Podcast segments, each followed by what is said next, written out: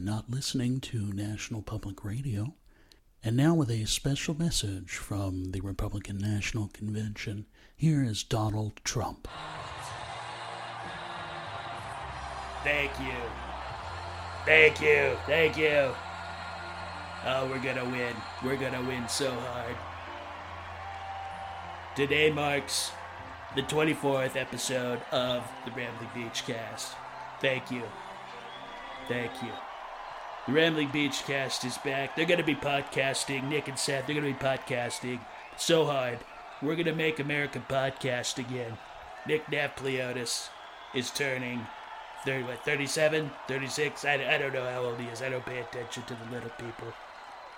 He's at that point where I would probably trade him in for a much better looking host, half his age. I would just select one from the catalog. Trump mail order podcasthost.com. My new business. It is phenomenal. Maximum profit. Now, Nick is like family to me. I want to thank him because I am the family values candidate. I I am. I am the family values candidate. All three of my wives, all the 17 children I know of, the ones that I don't, I know exactly their value. I know how much each of them is worth. USA, USA, USA. I mean, there's Donald, Donna, Darla, Marla, Marla Jr., she's beautiful. Little Trumples, Trumpelstiltskin, Ivanka Trump, Ivanka Trump, we all Ivanka Trump for Trunka Trunk, and also Badonkadonk Trunk. Where is she? Where's Badonk? There, there she is. Look at her. She's beautiful. She's drooling. That's hereditary. That's my baby. She proves I'm not a racist.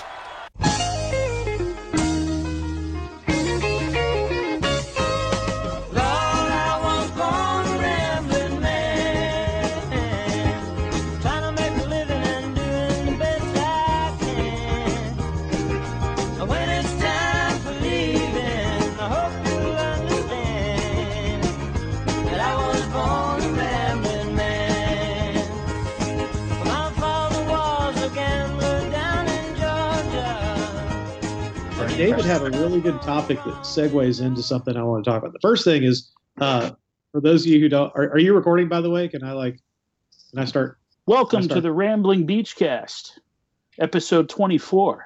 Wait, you don't have to do the intro again. You're going to do no, the. it's, you know, this is what we were talking about. When you talk about the show, you're actually disrupting the recording. so, are, are we, are, is this thing on? Sorry. Okay. so anyway, um, hope everyone's doing well. This is uh, this is actually episode seventeen. Seventeen. Yeah. It's a lucky number. How how do you figure that? First of all, I don't like the fact David said 17 is a lucky number because I think that's the age of consent in Massachusetts. and then, Never yeah, gotta ride the old Massachusetts Turnpike. yeah, and then uh, the big dig. You know, Seth lived in, in Boston for a couple of years. Oh Really? god, Did he have that, a, a Boston accent because he was um, low class? Oh yeah, no, I had a Seth- I had a southern accent, and I got. I I think the people were yelling at me because they had Boston accents, Oh. but maybe they were just speaking normally. But I, I got chastised by a woman coming out of a supermarket. She was like, you could just reeked of old money. She had like this mink fur coat on and a mink fur hat on, and she was carrying her bags. And I was walking into the Swift supermarket wearing shorts and sandals because that's what I wear year round, no matter how much snow's on the ground. Yeah. And she looked at me and goes, "It's a little cold for shorts, uh, pal." And I go, "This is not endearing. Just, just keep going." And I could feel my soul just kind of like withering away. Oh, it's I one of was the spending worst here there. accents- It's one of the worst accents in the world, I think. It is Here's a- obnoxious. Here's Yeah. what's funny is is for so I don't think this is the first time David and I and uh, those of you not you know you obviously know me and Seth because I mean who doesn't know me and Seth but David is uh, he writes for Adventures in Poor Taste. Uh, he's also the media coordinator and my not so secret man crush uh, Yeah. at Adventures in Poor Taste. And David and I have been internet friends now for a couple of years. We talk all the time over Facebook and over email. This is the first time ever David and I have had a voice to voice conversation. Like we, this is the first time I've ever heard his voice.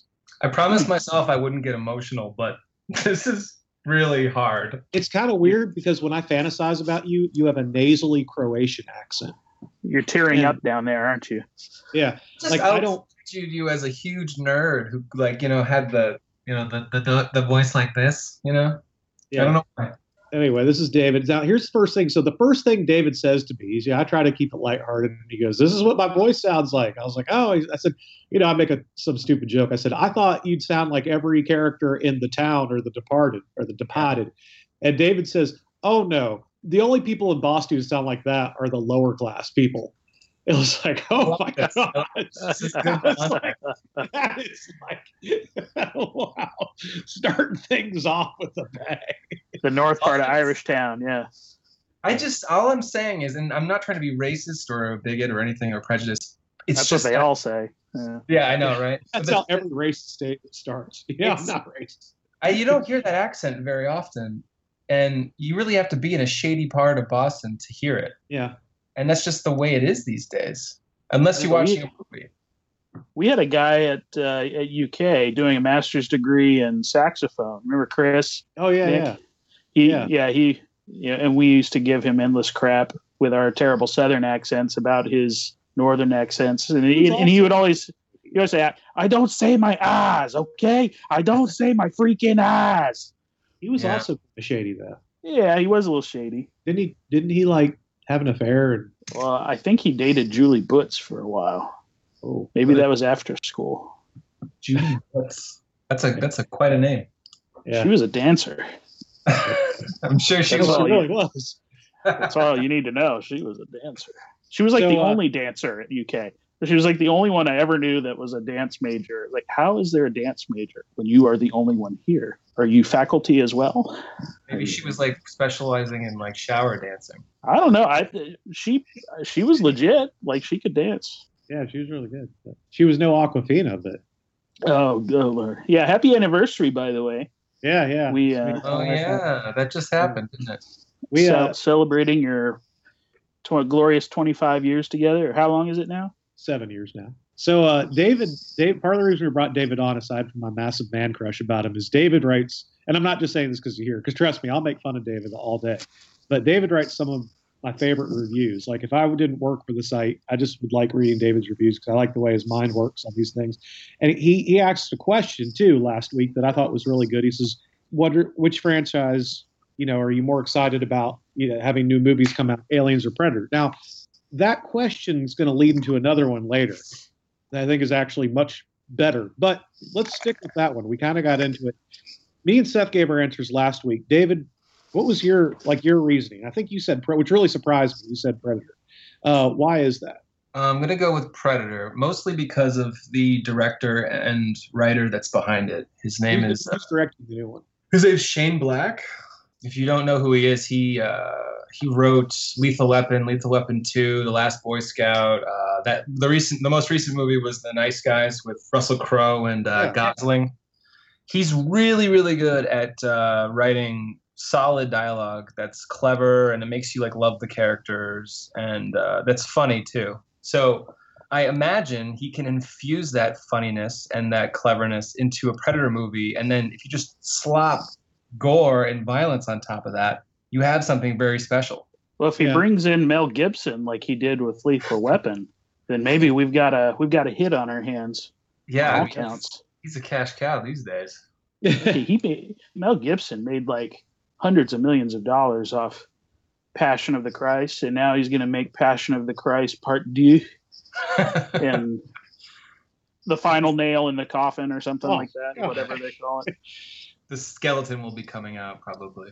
I remember someone. I mean, this feels sacrilegious. You know, I'm Christian, but someone said Passion of the Christ is the best zombie movie I've ever seen. I was like, wow, you're a bad person. Well, But, I never thought but, of it, it. but I also laugh technical, yeah. because that makes me terrible. terrible. Technically accurate joke. That's very very well crafted. you see, that's the thing is I like Predator, but I got to be honest. The first Predator is really good, but you go back and watch it, and it's kind of feels dated. Yeah. Well, yeah, just just about like about anything that Arnold Schwarzenegger is in feels dated. And Predator Two is garbage. Alien versus Predator is garbage. Alien versus Predator Requiem is beyond garbage. And then I thought Seth and I disagreed. That I thought Predators was was pretty good. God, I don't even know if I saw that one. Predators? Hmm. Yeah. That the most recent one? Yes. I don't think I saw that. No, Oh. no, didn't see I'm it. wait. I'm I'm waiting for the all female reboot of Predators. Since we're gonna get want a uh, female predator. What are you talking about? I'm sick of these Yeah. predators. yeah, But yeah, and thing. and people hating it just because they're female predators, misogynists. Here's the thing, though. Alien, like the first Alien, is is still great, and the second Alien still holds up thematically, acting wise, even effects wise. The second Alien movie right. holds up still. Yeah. I showed I showed the cl- clip of the fight between Ripley and which I, Seth. I need to show you this at some point. My my wife, my wonderful, beautiful wife, who just celebrated. We celebrated our seventh anniversary by going out on jet skis, and riding around, uh, riding around You, the you, Hobbit. cele- you celebrated. celebrated. but anyway, um, she got me the Alien Queen from NECA, like the big giant Alien Queen toy, and then That's awesome. my mom got me. My mom and dad got me the power loader. I told you that, and then I got a Ripley. So I'm going to have that scene. And I showed a clip of that scene to a, one of my favorite students, who's a sophomore in high school, and they looked at that scene and they're like, "Oh my gosh, this is awesome!" Now think about it. that movie was made in '84. Yeah, yeah. It's just it's something about those practical effects, just like how you look at like some of the stuff in Star Wars, like the Star Wars movies. As there's some of it that does not hold up very well, but there's a lot of it that still does hold up pretty well. It's it's I think it's that practical side of the effects that can make that But difference. it's not just the effects too, like the scene, and I mean, I mean, Sigourney Weaver's acting and stuff. I mean, that movie still holds up in every way, shape, and form. So I don't know. I mean, I like Predators. I like the concept. I love the music. I love the creature design. I don't know. I just think Aliens is a better franchise. I mean, it's a lot more robust, sure, but then look, think about the last three or two or three movies that come, came out of that series. I mean, Prometheus was kind of a mess and wasn't really even Oh. about aliens. Don't couldn't get get through it. I, yeah, um, me said, but I couldn't finish it. Really, yeah. I mean, I think it visually was stunning, but that's all that was holding it together. I mean, the characters, the plot, everything was just calling, calling good, kind of falling apart. And Yeah. then Resurrection was just awful. I mean, even Sigourney Weaver has come out and said it was terrible. Oh yeah, that was a turd. I think it was awful. Yeah, Alien I- 3. I- David Fincher has come out and said, like, that wasn't my movie. They took it away from me. I mean, we've got so many bad Alien movies now, and Ridley Scott gets the next shot. We still can't see the, what's his name? Blum. Blomkamp. What's that? Blowcamp. What's, who's that? Neil Blowcamp. He's the guy who's doing Oh, the one. Blomkamp. Yeah, yeah, yeah, that's the one. We, I mean, I'm interested in that movie, but that's not coming till like 2020, right? I mean, Uh, no, they said like 17, I think. that Or not really? 17, year? 18, 18, 18. Yeah, sorry. that's Because next year is is Ridley Scott's next the Prometheus. the next yeah the the Prometheus sequel. It's like, oh come on, dude, just we don't want to see it. Just I just- think when I when I first saw Prometheus, I I was like confused because I I don't think I knew that it was supposed to be part of like the Alien franchise per se. yeah. So I I went into this thing uh, and I just I think afterwards I found out it was supposed to be about or somehow worked in with aliens and I just uh, Were you It's like confused, if- Seth, when they were running from the giant wheel and they didn't try to veer off to the left or right? yeah what was you it four that four hours in was it four hours in or five hours in I can't remember. I blacked But- out, so I don't remember. But yeah, it was. yeah it, it to me it rang it rang like a like a star wars movie without jedi in it or something. Like like it was missing an integral part of what the franchise is supposed to be about. By the way, David, doesn't it make your your just your nether regions tingle the way Seth says integral? in, that's one of those misspoken mispronunciated words. In integral. Integral. Integral. Integral. So now here's the thing. David had a really good, really good thing after this. Like he said, we were talking about this before you, you got back. By the way, how'd your concert go? Oh, it was really good. I got to see uh, my old mentor from uh, Phoenix, from Phoenix College. I got a poster here. The uh, I don't know if you know who Tom Bones Malone is. Uh, I think he sells crack uh, on He- King and Calhoun Street in Charleston. He did. He did while at the concert to a bunch of teenagers. But um, he used to play in the Saturday Night Live band, and he Mhm. was like one of the originals in in the Blues Brothers. Okay, the, cool. uh, with Dan Aykroyd and Belushi and everything. So he uh, was in town doing a concert with uh, the Collin College uh, Jazz Camp, and one of my uh, mentors plays in their big band. So I went and heard him play, got my picture with him. I don't know, Seth, if you've watched Stranger Things. Have you watched that yet? Uh, It's on my list. Oh, I- you need to you need to to, get bump to. everything else off it. I mean, It it's been less than a to week, so you have some time. I mean, you can. It is it is literally, and I wrote a review for Adventures in Poor Taste. It is literally the best TV show I've ever watched. Wow. Yeah, and I mean, now here's Wow. the thing, David has. I mean, it takes place in early '80s, 1983, and it's very period specific and appropriate. And David asks is, where do you think this hunger for nostalgia is coming from? Because we've always had it, you know, and there's always been people that kind of look back with, you know, rose tinted glasses on, you know, the good old days when they were growing up. But what about now? I mean, because media is, I mean, I mean, the people, the way people are reacting to Stranger Things is just unbelievable and you know there's there's these old franchises being rebooted. And i mean there's the easy answers like oh well safe stranger things was a completely unique different experience that was also built on a foundation of nostalgia. My answer was that i think people miss the imagination from that time because like for instance we were talking about our man child caves like like david collects action figures too. He has like a spider shrine like i do and you know back when I was a kid and you wanted to play with toys and stuff, you could do all types of things. I had like franchises crossing over that never could because of legal complications and all, and Marvel and DC characters fighting. Now you have amazing video games and VR experiences and stuff, but you can't do that. A lot of the imagining is done for you. And I think people miss that. They they know that now there's so much media that we can consume, which I love. Don't be wrong. I'm not, not I'm not saying oh it's better than that we it, it was better when we didn't have it. But there's so much media that we could you know, consume that our imaginations have been kind of dulled a little bit.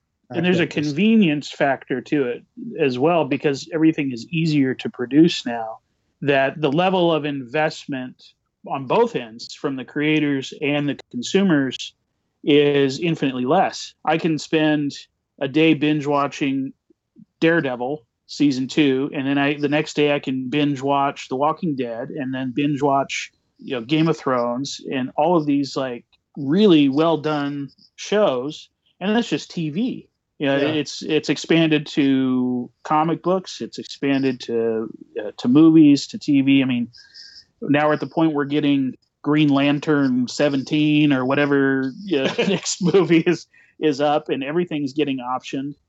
Uh, so it it's sensory overload in a way. But the, like the days of, yeah, I've I've been re, uh, reading some of the like old older uh, Jim Henson's Creature Shop and watching Yeah. like that the storyteller uh, TV series, and you just think about the the amount of time and effort and the commitment to doing stuff like puppeteering and practical effects and the amount of work and everything. That I think there's a level of investment that is I don't want to say from that it's missing because I know creators and consumers care about uh, what what they view and what they look at and what they produce, but I think that's part of it too. Well, you remember, I mean, we're all old enough here to remember a time where when you wanted to see a TV show, you had to make sure your butt was in front of the TV at that time. Yeah. Right. And now, I mean, if I miss, like, you know, if you miss a TV show, it's like, oh, I'll watch it later. You know, like back then, it was like a real, It was an event. You had to actually make the time to sit down and watch watch something. yeah. I remember And- our college band director, Seth, he was saying, like, when th- the thriller video came out, he had a party, he was at a party with a bunch of people to watch the thriller video. Yeah. That's amazing. Or like the the last episode of Seinfeld.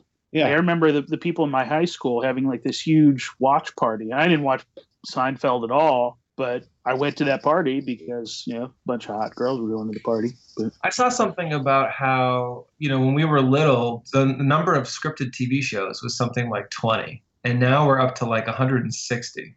Good Lord. yeah, oh, across what, like five networks or something?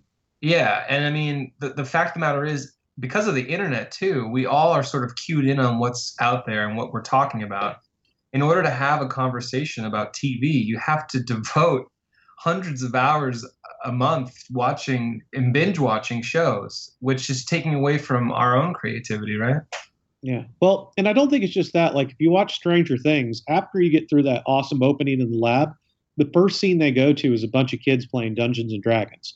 Now, Right. I never played, but I'm obviously not going to knock anybody who did because I like plenty of dorky things. My but parents forbade me from mine, playing. mine did too. My mom thought it would lead me into a They life I had. I had a book that a friend gave me, like one of the rule books or something, like character guides. And I was reading through it one afternoon. My my parents came in and took it away from me, saying they were concerned for Oh, my like soul or something. My mom, Uh, my yeah. made my dad think Yeah. all Stephen. When I was growing up, my father was very happy I wasn't into Harry Potter because he knew that would bring me to Satan. Now, do you mean not into Harry Potter, and he thought Harry Potter was a kid at school, or like? no, the books.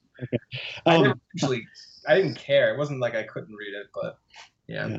those kids are playing Dungeons and Dragons. That game is all based on your imagination. And I mean, now it's like, oh, forget fighting the Demogorgon and a bunch of trolls doing that. I'm sure there's a show somewhere where that's happening, and I can watch it.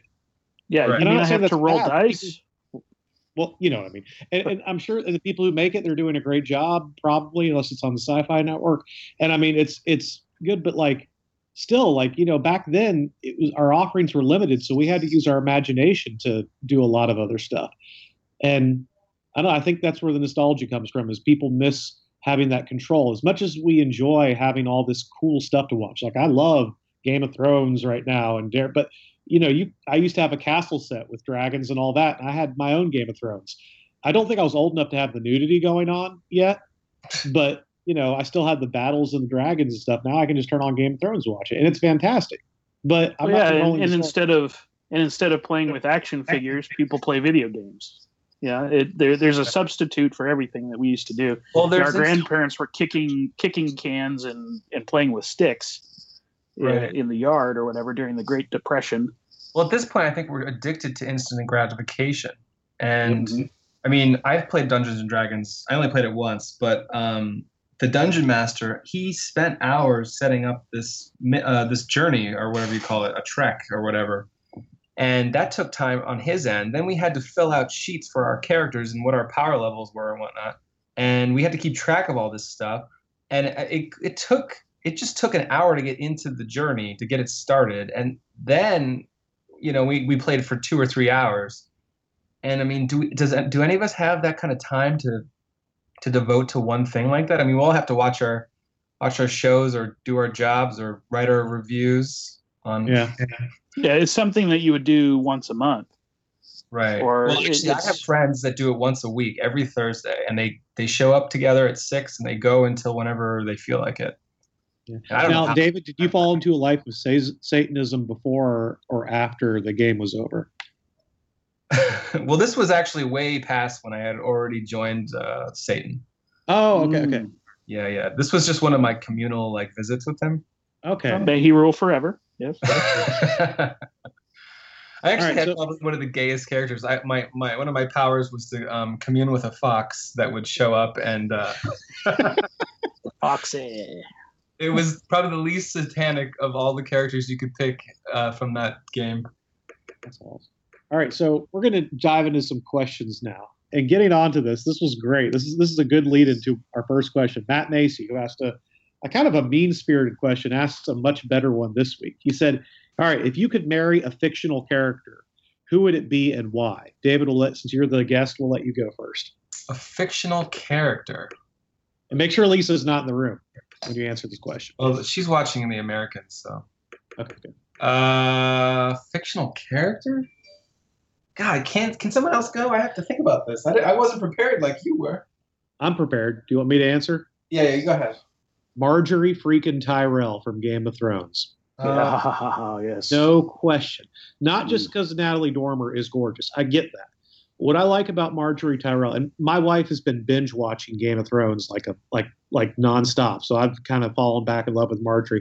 Is that Margaery is just as cunning and scheming and smart as all those other evil people, but she also has a good heart and a good soul.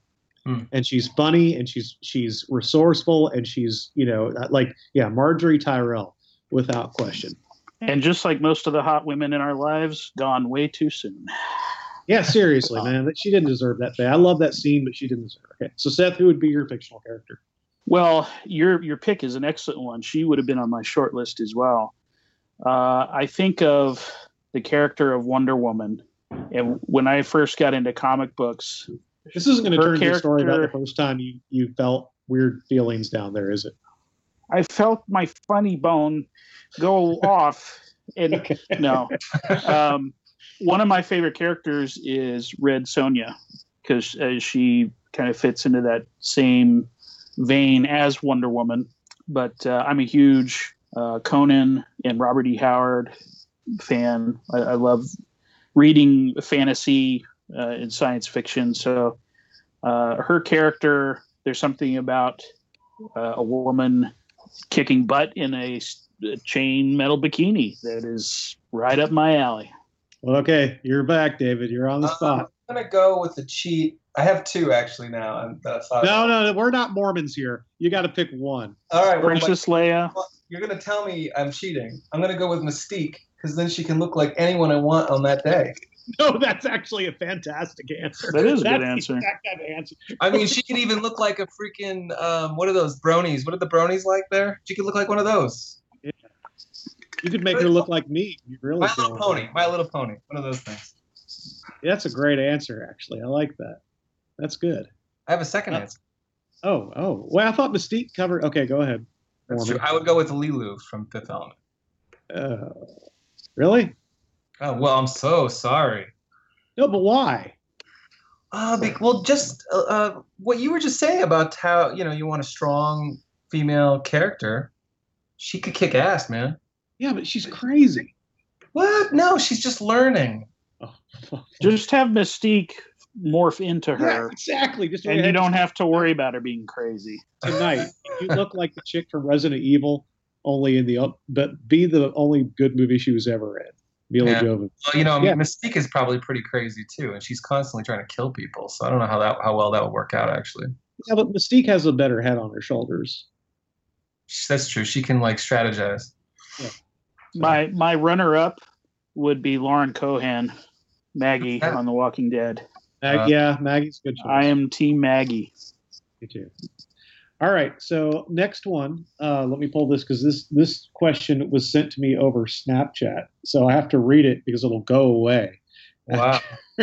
after this. Where did where did the Like question go? spies. It already went away. I think it did. It's like CIA stuff. Okay, here we go. If you could only eat your favorite food for the rest of your life or never eat it again, what would you choose? Good Lord, that's from Lauren Ruapoli. She's the one who asked the face question last week.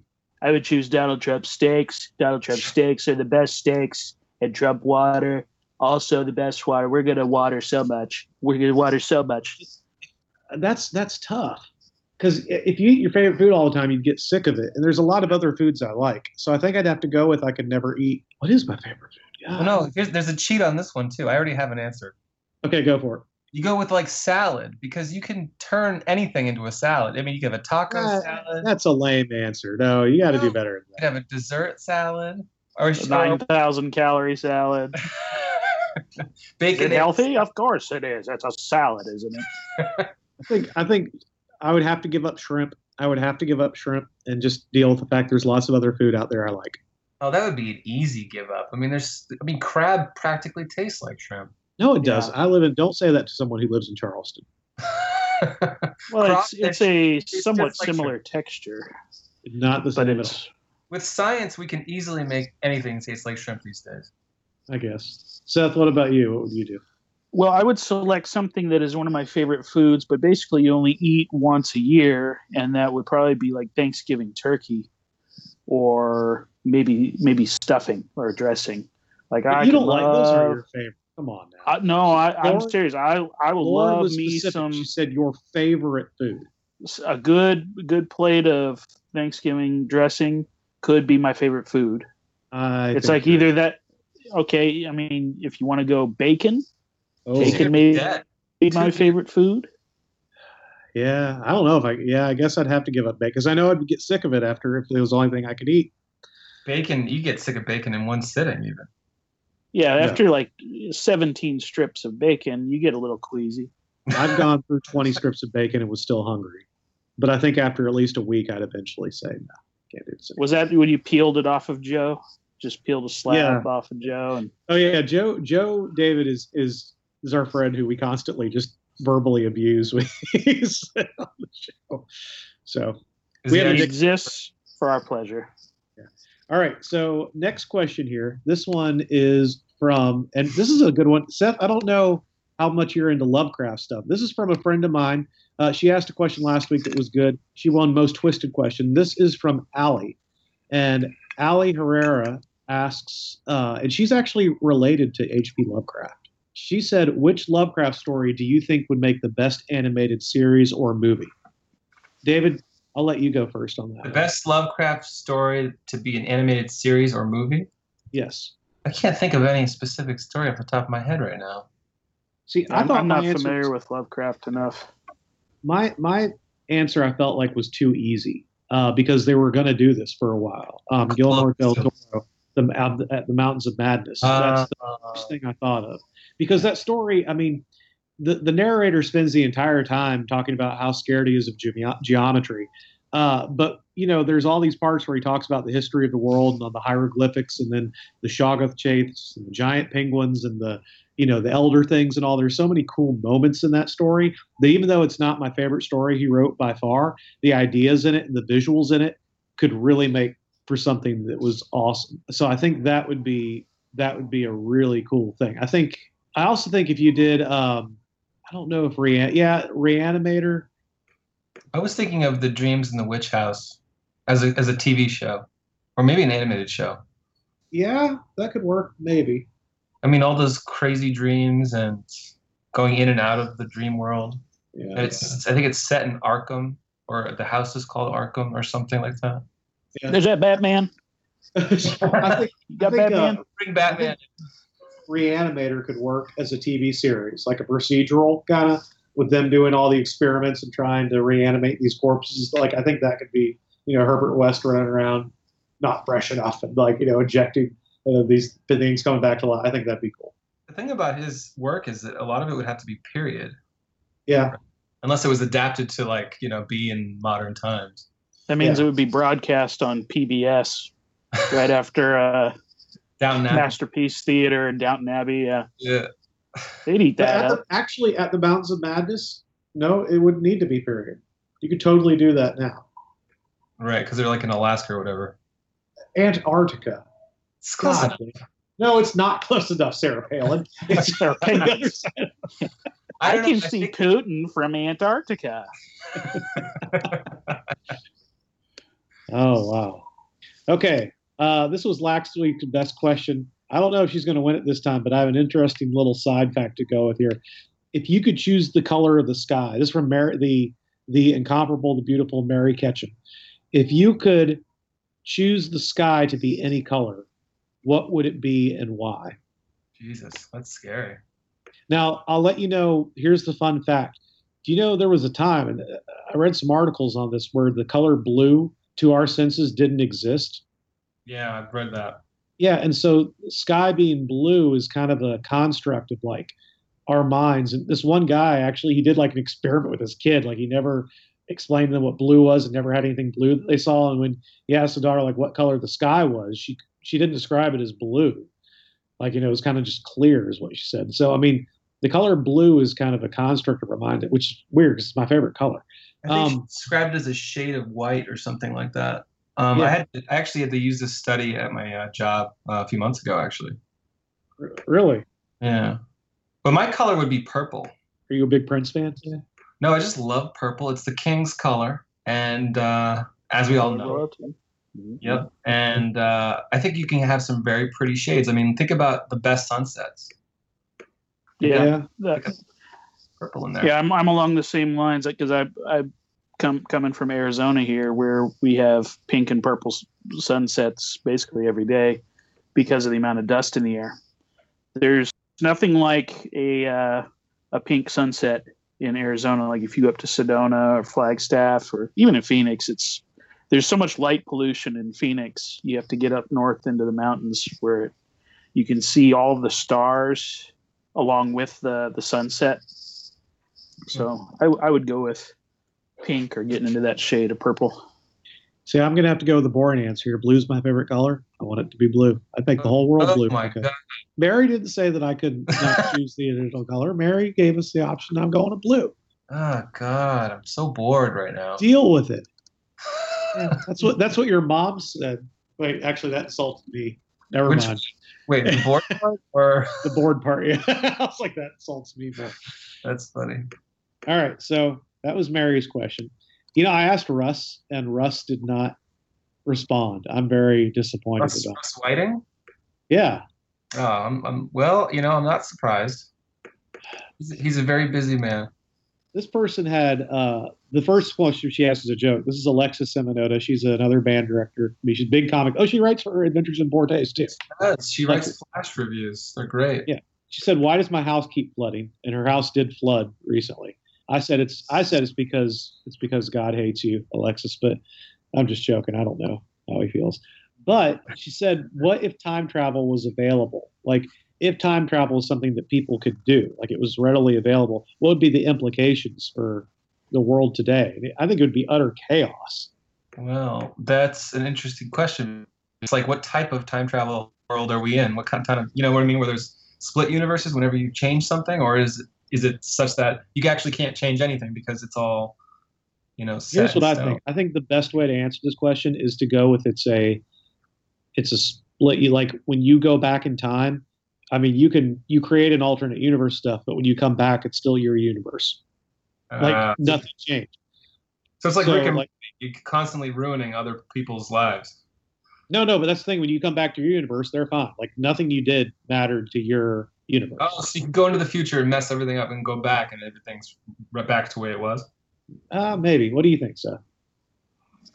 Well, first, Alexis, you should go back in time and stop watching so many Chris Hemsworth movies so your house will stop flooding. Oh, Uh, now, did you guys see that show on Amazon? Was uh, was eleven twenty one sixty three? oh, God, that's, that's 1963. based off I read the book. book. I haven't seen the show, but I read the book. Favorite book I've Yeah. ever read. It's it's uh, you know James Franco and oh, I forget the the lead actress's name, uh, but it's about time travel and preventing the Kennedy assassination and you know not to spoil too much the the after effects of after the assassination of going back to your present day time and your particular timeline being altered or whether it wouldn't be altered uh, at all. And the idea of people getting stuck like stuck in a time loop that is interesting to me. Uh, people who like go go back and come back and go back and come back and they can't stop the loop. I, don't- I, I wonder if we'll ever get to that point where we have the science to do that. I don't think we will. Ever. There's this theory I recently was uh, reading about where robots actually discovered time travel before we do, and we're actually all slaves currently, and they're I think that keeping. movie's called The Matrix. no, no, no. But no, we're, we're we're not actually in the matrix, but we're like all of our actions are being controlled by robots because they would always they they would logically come up with the science to actually have time travel before we would. Yeah, you see, that's the thing is, I feel like if time travel existed, we would already be. so it's like examples. battlestar galactica R- Right, right. Actually, Nick Stephen It's like- Hawking it's has like- said something like that. He has he has come out and said if we had time travel, we would have seen time travelers by now. Yeah, if we had the time travel we would have reached the stars by now you are a terrible person, Seth. You should why you do love me. Stephen Hawking, Trump as Stephen Hawking. I am so excited to see everyone look at my African American over here. You are hitting at every him. possible way to be offensive. It's not me saying it. I'm just quoting Trump here. Oh my god, that's great. Oh, I think You you're. know, both- there's a great uh, Stephen Hawking is Steve Coogan. Oh yeah. If you You ever, know he, he has a, Stephen Hawking, the speak and spell that I owned when I was like five. that you made love to every every night in I'm sixth not gonna grade. talk Yeah. about the show. I'm not gonna talk about Steve Coogan has a great show uh, with Rob Brydon. Another guy does impressions called The Trip. Oh There's yeah. like two seasons of it. It's so good when they they're just sitting at a, a dinner table, and they start going back and forth, both doing the same Bond, like James Bond, uh, going through each of them, and then doing Stephen Hawking and all that. stuff. It's so good. Yeah, I've seen the uh, movie version. Like they cut it Yeah. down to two hours, I think. Yeah, there's two. They did two seasons of it, uh, or series as they call it in uh, England. Maybe they call it seasons now after Brexit. I don't know. this is, these are the questions Americans wonder about Brexit. Or How uninformed opinions. TV? Is y'all TV gonna be the same? Am I gonna have to deal with series and seasons again? All right. Thank so, you for the time travel question. That was wonderful. Seth doesn't like That's sarcasm, I you know, I was saying this: if I could go back in time, like I think it'd be cool to kind of go back and watch stuff. Observe, observe only. Yeah, you know, like I mean, just to if you can't change it, at least you could go back and see stuff. And and I mean, I don't know, it'd be kind of cool. To, Speaking about the coitus your mother and father had uh, to conceive you. that'd be weird. I would not want. Well, you just said you, you couldn't change things, and I thought maybe you would. You know what I would want to do, Seth? I would go back to like when we were in college dealing with Dale and just watch some of the stuff that happened then. We had a trombone professor who was insane. I would go back and, and do that. Just to, to yeah, if you saw it in a different light, maybe you would actually have a different impression of it all. No, no. what would you want what would you want to observe though would you want to observe how he acted by himself dale bit into a peach and gave a peach juice facial like would you want Yes. to see that or would you want to see see him uh chastise uh, other David, people in their lessons Just to let you know, and I'll fill you in sometime. We actually used to on this podcast tell a lot of Dale stories. Let you know how crazy things got. Like example for me, he once during a lesson asked me to look up old girlfriends of his on the internet. For him, Yes. that's interesting. Why didn't he just do it himself? because he had no idea what the Google box was at this point. Oh. this was Yeah. what 2002 Two or or something. That's interesting. Yeah. What did you discover? Anything good? Yeah. Oh, actually, yeah. I did find one. She lives in Israel now. Apparently, he made a real impression. Yeah. so she fled the country. She wants to. She wants to. br- She'd rather brave millennia of intertribal conflict than be in the same uh, nation as Dale. Oh, that's rough. So, what about you, uh, David? What would you do if you could go back in time? Uh, I would first go and check out if Jesus actually rose from the dead, and then I would videotape that and I'd bring it back, and then I would be probably everyone would call me a liar. You get Uh, a book deal. You get a movie deal. Get a. Yeah, yeah. This is what really happened. He tripped. He fell down. Then they they they buried him. That was it. Are those police sirens in in Boston right now? We hear. That is those are police sirens. Yes. So you're that's coming from the lower class part, right? Not your not your area. I do live in a very actually I live in a very dangerous area. A kid got uh, shot in a drive-by, uh, not uh, 100, 100 yards from my house. Good That's what you get for not saying your R's properly. I think actually they were trying to shoot up the barbershop, and uh, the kid was in the wrong place at the wrong time. Uh, but maybe I would use time travel to stop that from happening. He didn't die, so Well, you can't remember. You can't. oh, that's true. I would want to observe the dinosaurs. I think that would be really cool. I can't believe I didn't even think about that. That would be pretty cool. You would need a really good mode of transportation and a lot of protection, though. I think. Is this like, are we observing in spirit or are we observing in physical form? Because if you went to go back to see the dinosaurs, you probably wouldn't be able to breathe the atmosphere. Oh, that's true. You know, one of my like things. That, suffocate. yeah, one of the, my things that I would was suck to go really back in time and then you just automatically die right on the spot. just like, blah. Well, that's the other thing. Like, if you go back in time, right? The Earth was not in the same space. It was actually like very far away from where we are, where where we are now, right? Yeah. So if you went back in time, you'd actually be in just outer space because like the Earth would have moved. So you'd have to, you'd have to, you'd have to move in time and space in order to have it work. And I think we were taking all the fun out of this question. I think we intentionally made this question like the most. So I would go back and I would peep on Lucille Ball uh, when she was in the shower. I want to see. if- You are a terrible human being. I wanna I, see- I feel. Oh, I hear you. I'd, I'd, I'd get some Marilyn Monroe. Marilyn Guys. Yeah. Monroe action. I want to see her like sneaking into the White House. You know what? I bet David has already done. Get a little bit of why- both That's why Kennedys. Marilyn Monroe's life is shorter. She saw All David I'm looking at her wondering in is the do shower. the carpets match the sheets. Wait, that's not what it's saying. Drapes. Oh God, you can't even be perverted. But like, I want to uh, see if the wood and vinyl matches the primer on the walls. Do the rubber soles of the shoe match the laces? That's actually I like that one better. I actually, you know, I don't know. I think the one thing that really, one of the things that I would go back in time to to see or experience is coming back. Crystal Pepsi is coming back this year. So Oh, that was one of my main reasons for wishing time travel existed. Just and a taste it's already been- soda drink. That's ridiculous. oh, have you had Crystal Pepsi before? No, is it good? It's delicious. What's it taste like? Uh, Pepsi. Pepsi, except it's clear. It, you drink it thinking you should be drinking one thing, and it tastes like another. You, you think you're drinking water, so it's like healthy Pepsi. It's it's it's pretty impressive. Is it sweeter? Uh, no, it's basically the same formula. I think it was basically the same formula. It just didn't have the caramel coloring in it. Oh. And you know, Americans, we go we go ape over whatever. You know, ridiculous. change some random mundane detail, and all of a sudden the world has ended. Meanwhile, the bottle is actually changing the color. I mean, do you actually look at it when you, when you pour it down your gullet? Not really. I remember it coming in cans. I, I don't remember whether it came in bottles or not. that ruins the experience. You have to drink it out of the glass. Yeah. Yeah, that was the commercial. They would like pour it from the can into the glass Uh, in a very like provocative. in the low class manner. areas of Boston, we don't use glasses. We we we're don't- dodging bullets, so you know you don't. You don't have air conditioning either.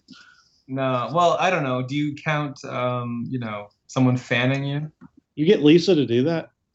No, the cat. But Oh, that's okay. another. Well, I'll explain that another time. well, thank you, David, for joining us. Oh, my Uh, Do you have anything you'd like to? Oh wait, wait. Lisa had a question. We didn't ask it yet. Oh David's my girlfriend god! had a question. I'm sorry. Well, you- So rude. I'm sorry. We I almost forgot. Yeah. I'm a okay. Let me go I'm not back. even gonna ask the question my girlfriend asked. This is awful. She's staying up all night just to hear this. Well, it's because I know you cheat on her with me, and it's like so I don't think of her. Well, yeah, that's internet cheating. That's different. Did she ask the John Hughes question? She did. Okay, that's the one I like. We'll save another one, but which is your favorite John Hughes movie and why? I've got to say Breakfast Club. I think that's an easy answer because Yeah. not only is is it a great movie. I mean, it's not one. Of the, you know, you can watch Pretty in Pink, ironically, but you know, Breakfast Club was really good. I love the end quote, which I feel bad because I can't quote it when he's like talking about how we put people in boxes and stuff, and how there's more to us than what our outward, ex, eh, you know, experience, you know, like our outward projection is. And I mean, it's funny, it's good. I think that's by far the best. I don't know if it's the easiest question to answer because there's a lot of good movies he. Made. I mean, he did Planes, Trains, and Automobiles, which was one of my favorites. But Ferris Bueller's Day Off would be mine. Oh, it's good, but it's like sometimes you look at it, and it's like it's just Ferris acting like a douchebag all day. Yeah. And then there's National Lampoon's Vacation. You know, that's the my my favorite of all those is the Christmas Vacation movie. So Mine too. Yeah, that was. I'd really- probably go with go with that one. I watch that every year at Christmas. So that's classic. when. Randy Quaid when Randy Quaid is wearing that dick that dicky with like that skin tight shirt over it, and he comes in, there's that wooden wooden like windmill statue in the living room, and he's drinking that eggnog. He looks at the thing and just smacks the hell out of it and breaks it, Yeah, and then just walks off. It's just so I would go with that. Now I have a I have a story that happened to me today actually. Uh, it it kind of involves some politics in the in the eternal saga that is my conservative parents. Seth's family My- is very right wing. To to give you the the background. Like my my parents are really conservative, and they basically watch however many hours of Fox News each day. Uh, and I know, like my dad, he listens to like talk radio all the time because he asked me to buy a Mark Levin book for him for Christmas this past year. So that's that's kind of how they how they skew. But so I I tend to want to get a variety of information from a variety of sources to try and remain somewhere in the center or somewhat as ob- ob- objective as I can. And so I was watching an interview of Hillary Clinton on Charlie Rose. That's just one of the shows I like. I check in with every day to see like who he has on because he has all sorts of different guests. So he's give, doing this interview with Hillary Clinton. I'm watching in the living room, and in comes my mom, and immediately the reaction is, "Ugh, I can't believe you're listening to her." yeah. Just all, and I'm, I'm sitting there going, Well, at least she can string together a coherent, intelligent sentence. Uh-oh. Yeah, it's like, and, and uh, then she's well, that's because she's a lawyer. I was like, what? You'd rather I listen to Trump? Yeah. Yeah, well, she's crooked. Anyone who would put our national security at risk, and it's like immediately the talking points from Fox News are coming through. I said, I was like, look, she's giving an interview on substantive policy issues, like with one of the most respected journalists on te- television today. And then she st- she went like uh, one step further, and, and she's never done this before, but she said, I'm going to disown you if you vote for her. That's all there is to it. Whoa. I said, "You've been watching too much Fox News, Mom. You, you've pr- you've probably never watched an interview with Hillary that wasn't filtered through a Fox News lens, telling you what to think." Right. She said, "Well, I have my own opinions. The the FBI director was all over the other news networks, and I tell you, this, you're a Fox News parrot. Uh, that's that's my term for him, a Fox News parrot. So you watch six hours of Fox News each day and nothing else, and then as soon as like my dad would get home, she's like talking to him about it." And then she's like, "Your family, your family's going to disown you if you're not careful. No, no one in the Vought family is a Democrat." And I said, "I think you'd be surprised, but I, this is this is I love my mom. This is a woman who freaked out when I told her I sometimes listened to Al Jazeera as a news source Oh boy. because she thought it must be some kind of like terrorist Muslim group just based off of the name. right. But that's that's what I got to to deal with today, and I just got me thinking about the whole process and the, way I try to approach getting my information is not about like Republicans or Democrats. It's about like the the natural course of ideologies becoming more open and accepting as people basically get old and die. You know, the America has always been its best when we've opened our arms wider to embrace people rather than you know shutting off and isolating ourselves. It's it's kind of contrary to our notion of our our, our tribalist desire to other otherize people. You know, and I, I started thinking about th- this is one of the dangers of for-profit journalism. You know, basically what my what my mother has turned into. It's like brainwash people who only listen to others or who who believe as they do, uh, reinforcing your beliefs in a bubble you know, regardless of whether they're right or wrong, you can basically find any narrative you want to any side of any issue and basically go unchallenged. Well, and that's and basically what it's around. you know, it's funny what, what you're saying there. Like someone asked me, Seth, one of the guys we used to write with, John Trent, is is a huge Trump supporter, and uh, he would come on my wall and just say like just like just stupid stuff. And one of my friends, this was during when when Trump posted that really anti-Semitic you know picture, and one of my friends who was Jewish was talking to me about it. He goes, it wasn't uh, anti-Semitic, and my friend who was Jewish was trying to explain why it was, and John was just calling him idiot. My friend Ryan, he comes back, he goes, why do you let him post on your wall? Why don't you just block him or mute him? Yeah. Yeah. And I said, because I was like, I have had family members even and conservative friends of mine, they won't speak to me or like I'll post something on their wall to like disprove what they said and they'll just delete the whole post. I'm like, and that angers me. I said, and even though I think John's being an idiot, I said, I used to be really far right. The reason I stopped being far right is because I started reading more and I started listening. I Yeah. said, you know, I know it's it's a long shot, but you know, that's the way it's going to happen with people. And I said, and I don't want to live in an echo chamber. I don't want to make it so that anybody whose opinion I disagree with, you know, even if it's a little bit rude, you know, you want to try to Yeah. don't ever want to put yourself in an echo chamber.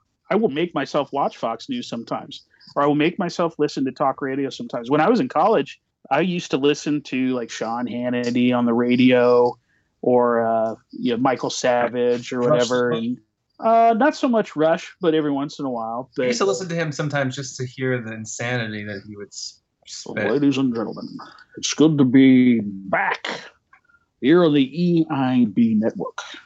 I remember that that much from Rush Limbaugh, but But yeah, have you guys heard about how Roger Ailes would start the sh- the first show in the morning on Fox News would start a story. It was his idea, and by the time we got to 4 p.m., that story that he started is news, and they're now Yeah. reporting on what they said in the beginning. yeah, the 24 hour news cycle. Yeah. It's a Yeah. bubble within a bubble. Like that's frightening. Yeah. Well, you think about it like th- this is and and this isn't just Fox News. This is some of the other cable news networks as well. Eh, basically, any of these 24-hour for-profit journalism or news websites, every eight minutes, it's Dong! This is a Fox News alert. ISIS is in your backyard, possibly in your bedroom or house already. What will you do when Obama takes your guns? Joining us on our panel are some people who agree with the narrative we want you to believe. Show the Second Amendment, you know. Then it's like the audience gets riled up, and we get, you know, they they get that little kind of half erection where it's just like, yeah, yeah, this is what I want, and then you know, and all of a sudden they're spinning facts. They're spinning the truth uh, just to get ratings. Right. Yeah, and you know, profit ratings are based on profit for them, and, and and vice versa. But you know, what's best for ratings is not always best for disseminating the truth. Like the truth is not always profitable. Ratings come easier when you antagonize the audience, you make them fearful, you whip them up into a frenzy, uh, and when you're emotional, you're more susceptible to opinions and political spin uh, masquerading as facts. But uh, facts are not they're not subject to the free market of like majority preference or opinion. It's not like Coke making more money over other soft drinks because it tastes better. Yeah, it's just because of majority of people believe something doesn't make it true. But uh, just, I I took away from it that it's it's I think it's safe to say that if you only get your information from one for-profit source, you're probably wrong. And to just you, you got to seek out you got to seek things out. You're totally right. I, uh, I, I read a lot of The Economist, and um, I used to think that they were very impartial just because they were written by mostly Brits, right?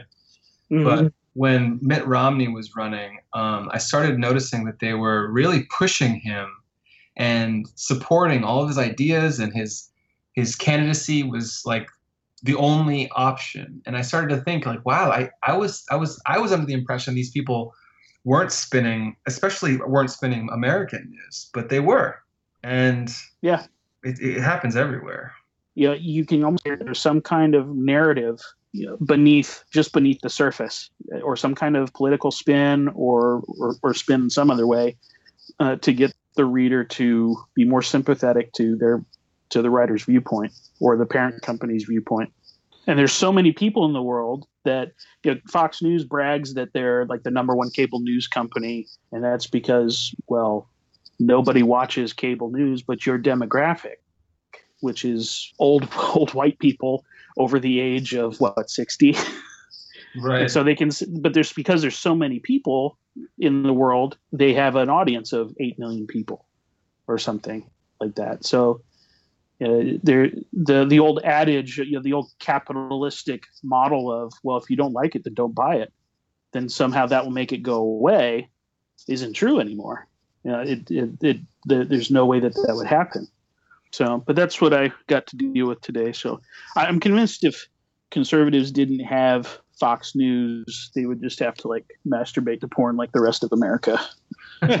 just Unfortunately, porn is the devil, so I don't know what you're talking about. You know, someone had a great a great quote. There's a on Gawker right now. There's a stripper in Cleveland who's blogging about her experience with the RNC being in town, wow. and uh, she said like it's really hasn't been that busy. She's actually a little bit disappointed. And someone said, "Oh, that's just because all the male prostitutes are taking the business." Oh, yeah. Zinger. wow. Okay, I think on that note. Guess we know where Aquafina went now. Yeah. All right. So, uh, so David, did you enjoy? Did you enjoy being on the Rambling Beachcast? It was certainly rambling. It was all it was chalked up to be. That's a non-answer. This is a yes or no. you enjoy it or not? Yeah, it was good. Okay. Basically, like hanging out with you guys that's how we try to do it. We answer dumb questions. Although I still, I'm actually a little peeved. I didn't get to really say what I had to say about aliens and predators, but that's cool. Oh, what did you? Okay, Seth. Can oh, no, I'm sorry. I hear the music. I hear the music. We're getting. No, you don't hear the music. what did you wanted to say? Oh, uh, I don't know. It's, it's it's it's long past. I had another thing to say, but it's okay. Must have been important. can't remember it. We can always have part three of our discussion of Alien versus Predator. That idea that on. if you can't remember what you were going to say it wasn't important, that is such baloney. Our memories are so faulty. And our, our especially now that we're all like ADD, there's no way you can remember everything you have to say, especially when it involves predators. You know, maybe if your faith in the devil were stronger, then you would remember more of your. Just drink my uh, my elixir and my potion this morning, so maybe that's. Uh, yes. I- That was I- Lou- that's what Lou Holtz was carrying around at the RNC. He had this Crown Royal Royale bag, and Yeah. I was I, I wanted to pose the question to you guys: what what is Lou Holtz carrying in his Crown Royale bag at the RNC? severed heads.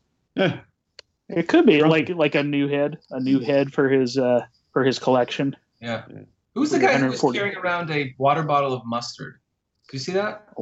A water bottle of mustard. Yeah, uh, Stephen Gilbert had a um, camera set on the um, ketchup and mustard station, and it was one of the Fox News anchors. He went over to the mustard and filled his water bottle with mustard, and then he looked around like he didn't want to get caught, and then he walked away. It's the weirdest thing. That's bizarre. Maybe he was an aide for Chris Christie.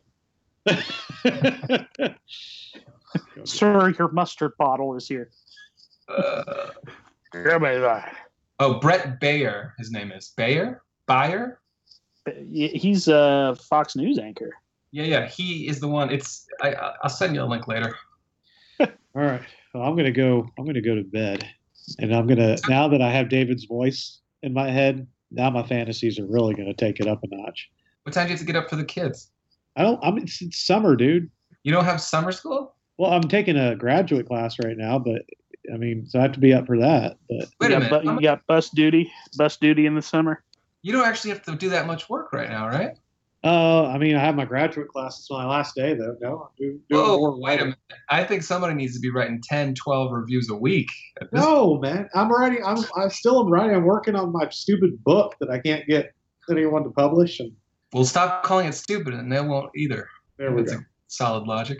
Yeah, I, I can't turn out reviews like you, man. You turn them out. David will do like ten or like fifteen reviews in a week. I did 19 this week. God. Yeah. Well, it's over the You course need- of four days of writing, so. You need to join Adventures in Slower Taste, Nick. Get your productivity up here. Maybe try some caffeine. That might help. yeah. Sleep less, Nick. That's the prescription. If that were possible. There's some been some nights where I've pulled all nighters just because like couldn't go to sleep or Actually, let's not turn the podcast off yet. Let's go another hour. We're going to write three reviews, Nick. Ready? Not doing a live review podcast. You know what? You know what's one of the best things David does? I, I hate it when he does this, but I also love it. Like David's really good at this. Like one thing that when you're writing, what did you just fart? By the way, No. yeah, I just ripped some major, major like Chinese gas. was that I heard it just now. Yeah. anyway, um, David will, you know, send out tweets, you know, with pull quotes from our from our reviews, and he normally does it for good reviews. But David has taken some of my reviews that were not so nice, but taken like the one positive thing I might have said and put it in there and tweeted out, tagging the creators. Oh, yeah. Oh, yeah. So like, you know, they're like, oh, I must have five out of ten. What the heck? So But then the publisher will retweet it, and I, I- obviously they didn't read the review. all right. Well, Seth, do you have anything to close out with? I think this was a a a worthy episode in the annals of our collection of Rambling Beachcast I like it when you call episodes. it the aims of our This is the seventeenth one. Yep. Lucky number. That's yeah. I, that's I still don't understand what, what the what the numbering has reverted to. Episode twenty four slash seventeen. I mean, we did open this with math, so let's, we should probably close it with math. Well, yeah, because we were talking about David's lucky number because 17 was the age of consent in Massachusetts. Uh, yeah. It's that it's that college it's that college math. That that That's their the- Common Core math. It's that Common Core math they're trying to put That's on the us. common core. Seth, when you when you cut this, cut it right after we finish Aliens vs Predator, and then we'll start the next one with the rest of what I was going to say about Aliens vs Predator. I hate you so much. Never asking you back on this again. This week, on part seven of our discussion of Alien versus Predator, David whines like a little baby about And then David also- finally remembers the thought that he we'll talk about how it's not actually episode 20 because we're still on 17. It's just part 17 of 17. David likes it when it stays 17. Once it's 18, he's not interested. Oh, man. Did you just send out an email? I just got an email from David while we were doing the podcast. Were you emailing? You know The what? I noticed that, uh, Nick, you, you've been Facebooking. I, I was looking at Facebook, and you've been Facebooking while we're on here. No, I haven't. Nick No, does I go haven't. little. Nick, we, Nick, we used to posted something podcast. minutes ago. When we podcast, I have to go through and edit out all the clicks that Nick makes for when he's like surfing the web. This is why my job. This is I, I don't get paid nearly enough to edit this crap. and the moans. I- you have to you have to edit out the moans once in a while. Yeah the, the the moans the expletives the the cries of lust and joy uh the random outbursts of joe from the dungeon uh, all that stuff i have to to edit out. But yeah i'll, I'll hear yeah click click click click click click click click click. It's like it's like nick you have to be watching porn or something. There's no way that many clicks is necessary That's to podcast That's the sound of Nick masturbating. You're gross. yeah right, well, it uh, is yeah hit hit hitting that clicker. You guys are Good night, everybody. all right. I'll I'm gonna go to bed now. All right. You, you you can't escape my headspace, David. I got you there. You want me to send you the raw audio, Yes. so, uh, complete raw and unedited after Yes. dark? Oh yeah. It's gonna be like taxi cab confessions. Yeah. Only only much less sexy. This is the part where Nick was picking out with himself. Everyone Yeah. looks. Speak for yourself. I make this look good on the All right. well, radio. Good night, guys. It was fun. Bye. I'll Night. see you all later.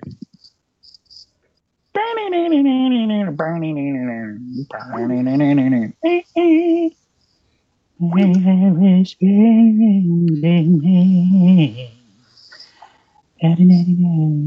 the best I can to crowd.